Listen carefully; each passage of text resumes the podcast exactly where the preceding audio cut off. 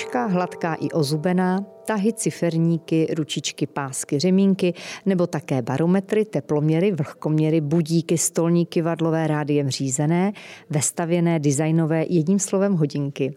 Mým hostem je Renata Červená Knývltová, generální ředitelka a předsedkyně představenstva Elton Hodinářská. Renato, krásný den a moc díky, že jsi přijela z takové dálky z Nového města nad Metují natočit tento podcast. Dobrý den, já děkuji moc za pozvání, je mi ctí a hrozně ráda s tebou udělám tento, tento rozhovor. A krásný den všem od mikrofonu přeje Kateřina Haring. Renato, ty máš zkušenosti z několika různých eh, podniků. Eh, Trufám si tvrdit, že jsou to ve směse technické podniky, nestrojírenské. Když jsi poprvé přišla do Eltonu, co tě nejvíce na celém tom procesu výroby hodinek fascinovalo? Eh, tak jak jsi řekla, všechny firmy, kde jsem byla, tak eh, byly strojírenské, tak já jsem strojař, tak to mám nějak blízko a eh, na těch hodinkách, ať je to pořád strojařina, tak mě fascinuje, jak je to hrozně malinkatý. A vlastně ty ozubený kolečka, které jsou v běžných velkých převodovkách, tak vlastně jsou úplně stejný, stejnou technologií vyráběný, akorát jsou hrozně malinkatý. Takže ta, ta technologie to, ta velikost, spíš, spíš, spíš malost těch komponentů, který se tam vyrábí a který jsme vůbec schopni vyrobit a ve finále potom ti hodináři, že to umí smontovat, to je pro mě fascinující doteď. Hmm. V čem je Elton ještě unikát, unikátní nejen tady v České republice, ale i v zahraničí? Eh, tak v České republice eh, jsme úplně unikátní, eh, protože vlastně žádná takováhle výroba, jako je u nás Elton Hodinářská v České republice není. Dá se říct, že ani ve světě těch firm, který si vyrábějí hodinky pod jednou střechou komplet se všemi těmi malými dílky, se svým vlastním in-house strojkem, tak je na světě zhruba 20 až 30, nemáme to přesně spočítaný, ale, ale pohybuje se to kolem těchto čísel. Um Výroba v Novém městě nad Metují hodinek začala v 50. letech, pokud se nepletu. Tehdy to snad bylo 12 zemí, jsem někde vyčetla, které uměly vlastně ty hodinky vyrobit od prvního do posledního šroubku, jak ty si řekla, vlastně in-house. Těch zemí asi teda přibylo, jsem pochopila. Není zřejmě snadné, aby nějaká další země přišla s, celý, s celou kompletní tou výrobou myslím těch hodinek, jo, že je to tak důmyslné ústrojí, které má eh, tak důmyslný aparát, že prostě se to nepodaří asi úplně každému. Um, těch firm jsem četla někde, že snad bylo jenom, tuším, 8, ne, ani 12, který si to 12 uměli. bylo zemí, zemí. ale, jo, ale jo, jo. s firm asi více. Jo. Švýcaři možná tam asi těch... Nevím. Eh, nevím, eh, jak to přesně tehdy bylo. Eh, samozřejmě to jsou nějaké historické čísla. Nicméně zpátky k otázce. Dneska samozřejmě těch firm, který vyrábí hodinky, je mnoho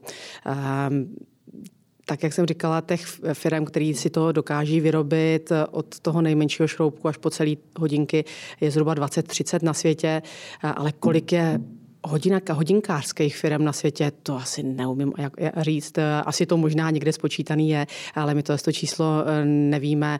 Eh, dá se říct, že nás to úplně nesvazuje, nebo nechci říct nezajímá, ale, ale jsou to určitě prostě čísla, které jsou mnohem, mnohem větší a, a těch firm, takových jakoby nezávislých hodinářů, jak se říká, eh, takovému oboru, který jsme my, kteří si v podstatě dělají všechny ty věci sami a mají svůj in-house strojek, je opravdu málo.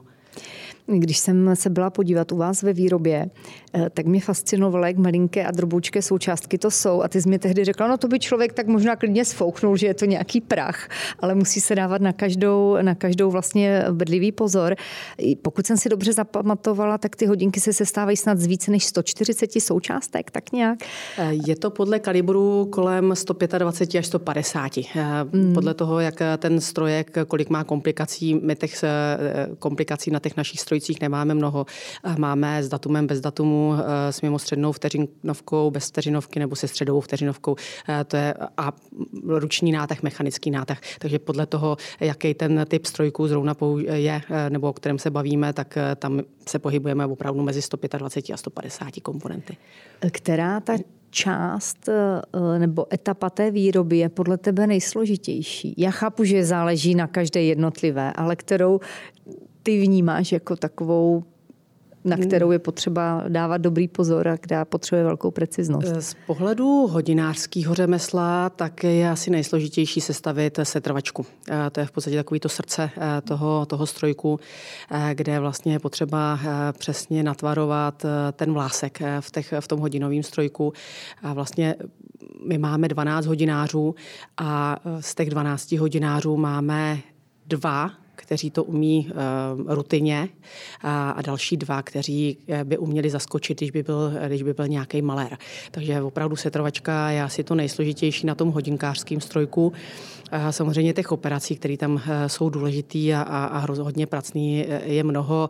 A nesmím zapomenout na leštění, v podstatě tu povrchovou úpravu toho pouzdra, který, na který opravdu dbáme a, a je to všechno ruční práce a, a když člověk kouká na ty leštičky, jak to tam opravdu s lupou v oku kontrolují a vidí věci, které já normálně nevidím, eh, tak opravdu smekám.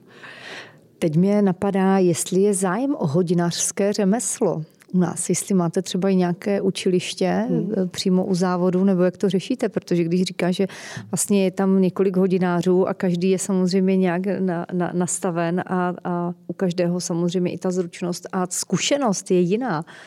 Tak co s tím, ať, ať nám to tu vydrží no, v České republice? Správná otázka. No, kdysi dávno, eh, vlastně před eh, revolucí, bylo v Novém městě poměrně velký učiliště eh, hodinkářský, hodinářský. Po revoluci vlastně tohle to umřelo, vlastně tak, jak tahle to řemeslo šlo trošičku eh, dolů ke dnu díky, díky digitálkám a, a hm, kvarcovým strojkům. Eh, naštěstí prostě zase dneska je na, na vzestupu a, a těm lidem se ty mechanické hodinky líbí a vrací se to ale to učiliště už se nevrátilo. Takže eh, dneska je učiliště pouze jedno v hlavě. My s, to, s tímto učilištěm spolupracujeme, navazujeme spolupráci v oblasti praxe, prostě vzdělávání, výchova, výchova těch, těch hodinářů, ale ani tam neví, nevíde mnoho studentů. Ehm, pohybuje se to kolem pěti, eh, maximálně do deseti studentů ročně, kteří prostě z tohohle učiliště výjdou. Takže my eh, u nás, a Jihlava je od nás daleko, takže to je ještě, ještě ta komplikace. Takže my u nás jdeme tím směrem, že si ty lidi snažíme vychovat sami. Eh, takže tam z těch 12 hodinářů máme asi tři nebo čtyři vyučený hodináře a to všechno ostatní je, jsou lidi, kteří to baví, kteří jsou zruční, kteří jsou trpěliví a, a mají chuť se naučit tuhle tu profesi. Hmm. Vy děláte speciální edice, vašimi ambasadory jsou známé osobnosti. Eh, podle čeho se vlastně rozhodujete, jakou edici vydáte eh, nebo jakou připravíte?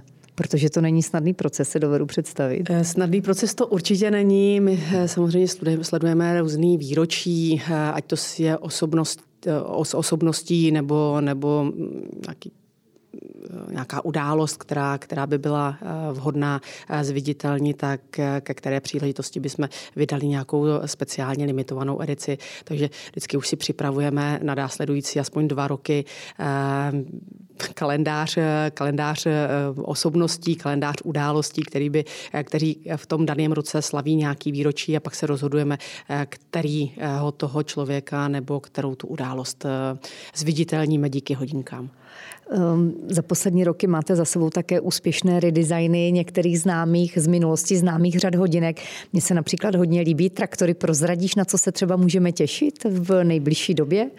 Tak v nejbliž, nejbližší době, my už vlastně letos máme za sebou eh, dvě představení. Eh, přišli jsme ven s hodinkami Pri Magdalena, která uctívá Nové město nad Metují. Eh, vlastně Magdalena byla ženou zakladatele Jana Černčického z Kácova, zakladatele Nového města nad Metují. Takže vlastně to byly, to byly první, první edice letošního roku. Pak jsme přišli eh, s hodinkami Nagano, kde jsme v podstatě uctili 25 let od zisku zlaté olympijské medaile, která byla takový historický milník eh, ve, sportovní, eh, ve sportovním životě. Zajímá vás pokračování tohoto biznis příběhu? Celý si jej můžete poslechnout na info.cz.